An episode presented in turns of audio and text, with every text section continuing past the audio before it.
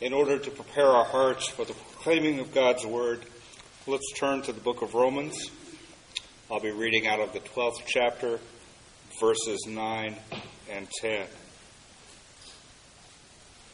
Let love be genuine. Abhor what is evil. Hold fast to what is good. Love one another with brotherly affection.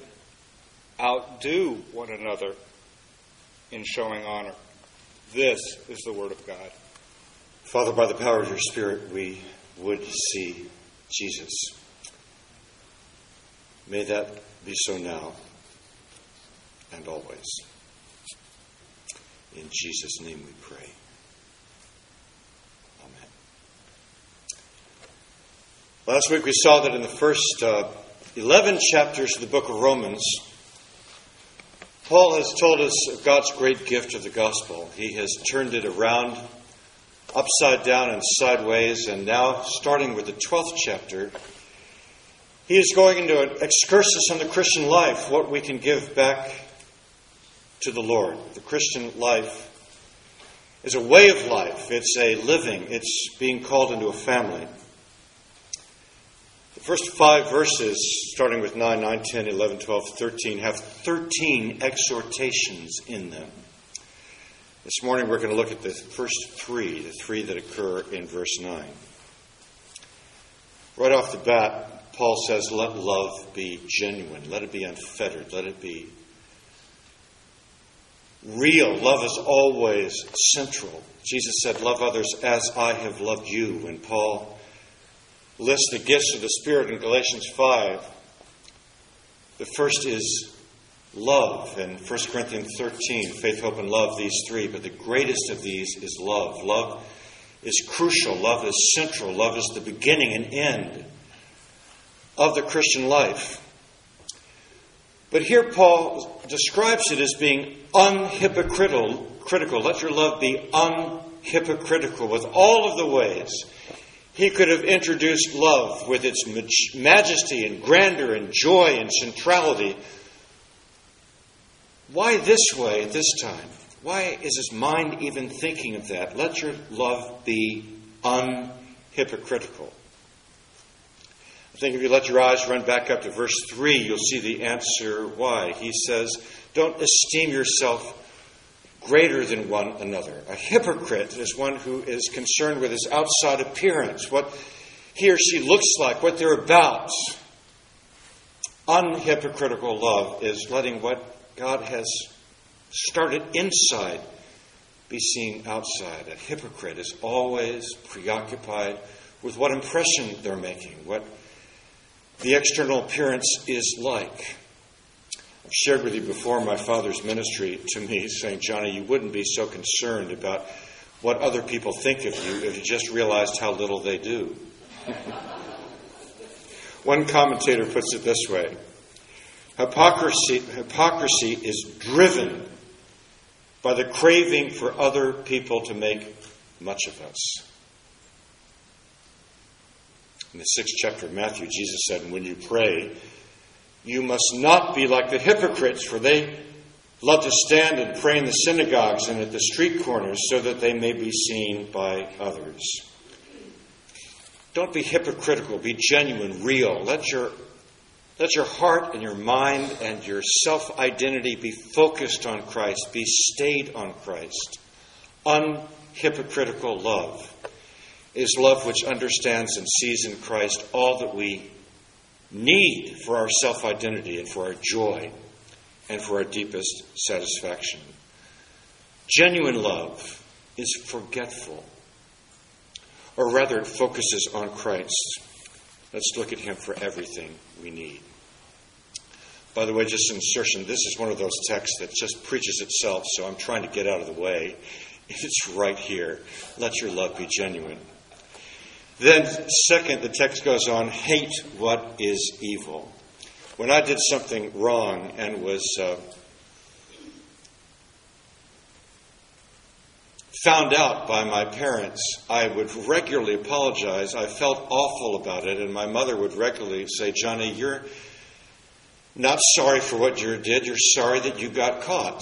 And there was some truth to that. No one is faithfully formed in Christ who only fears the consequences of evil. Let me repeat that. No one is faithfully formed in Christ who primarily fears the consequences of evil. It saddens me that increasingly in our culture and in our society, we seem to be regularly entertained by evil. Love means passionately to hate evil. Not because of what we'll get from it, not because of the consequences of it, because of what it is. God hates evil because he is holy.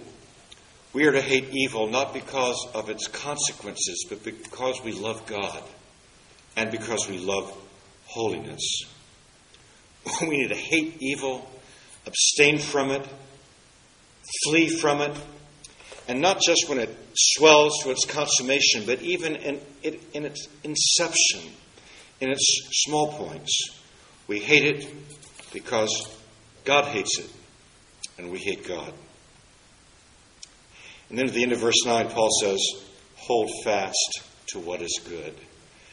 The verb there means cleave, cling to, stick, bond. It's the same word that is used for marriage. A man shall leave his mother and father and bond and cleave and cling to his wife. It, uh, it's the word which means glue, to glue together. I'm fascinated by some of the glue ads I see. You just put a drop on a piece of metal and put another piece of metal on top of it, and it will lift a truck. That's really being stuck together. That's bound, that's bonded. Be stuck to agathos, that which is good, inherently good, genuinely good, qualitatively good. It's. Uh, what the psalmist gives an excursus on in Psalm 1. Blessed is the one who walks not in the counsel of the ungodly, or stands in the way of sinners, nor sits in the seat of the scornful. That's exactly the process that happens, isn't it? We walk in a direction and then we stand for a while and take it in and then we sit and enjoy it. But the psalmist goes on and says, But the delight of the righteous person, his delight, is in the law of the Lord, and in his law he meditates day and night. This is a straightforward text. Hate evil, love good. Hate evil, love good. Paul gives his counsel in Philippians 4 and the eighth verse. Whatever things are true, whatever things are honest, whatever things are just, whatever things are pure, Whatever things are, are lovely, whatever things are of good report, if there be any virtue or praise on these things, think on them. Cleave on what is good. And preeminently, we get that in the picture of the Lord Jesus Christ. Chapter 12 opened, saying, In light of the mercies of God, in light of the great gifts and the great gospel that we have rehearsed for 11 chapters, Present your bodies, which is to say your whole self, as living offerings of living sacrifices. And we are just at the outset of seeing spelled out what that means.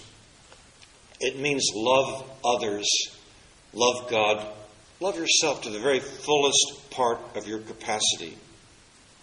It means hate what is evil in a consistent way and as a pattern of your life. It means cling closely to what is good and don't ever let yourself get spotted or tainted by it because we know that its stain can destroy us so deeply and hurt us so completely. Flee from it. I read a biography of Billy Graham once and was struck by the sentence. He said, I've lived my life in the fear, didn't particularly like that, the fear, but he said, I've lived my life in the fear that I would do something that would bring, bring discredit on the gospel of the Lord Jesus Christ. He hated evil, he hates evil, and wanted to cling with his life to what is good. We love genuinely, we hate evil, and we stick to what is good. Those of you who have uh, also thrilled to Lord of the Rings might remember what that story is all about. It's about a ring which supposedly the bearer and wearer of it, by wearing of it, can have absolute power. And it was wrought, it was forged by evil forces. And what has to be learned is that if you use that ring to, defi- to, to, to, to defeat evil, to try to defeat evil, you will become evil yourself. The only way to defeat evil is through weakness, through sacrificial love. That's the picture that we're given this morning that we're to cling to and to gather around. One of my favorite memories from childhood is our family dinner table father, mother, sister, brother, I. We all had our places, and because of that, we knew who we were, our identity, and we laughed together and told stories together and loved together and fought together around that table. Together we are called around the table of the King to remember him, to feast on him, to follow him. May it be so. As I invite the deacons to come and wait on us as we observe this supper. Living and holy God, we are awed by the proclamation of your life and love. We see it around this table in the oldest picture of who you are and who we are before you needy, frail, sinful creatures come before a radiant, glorious, altogether good, giving God. May we take you in and may we share you with others. In Jesus' name.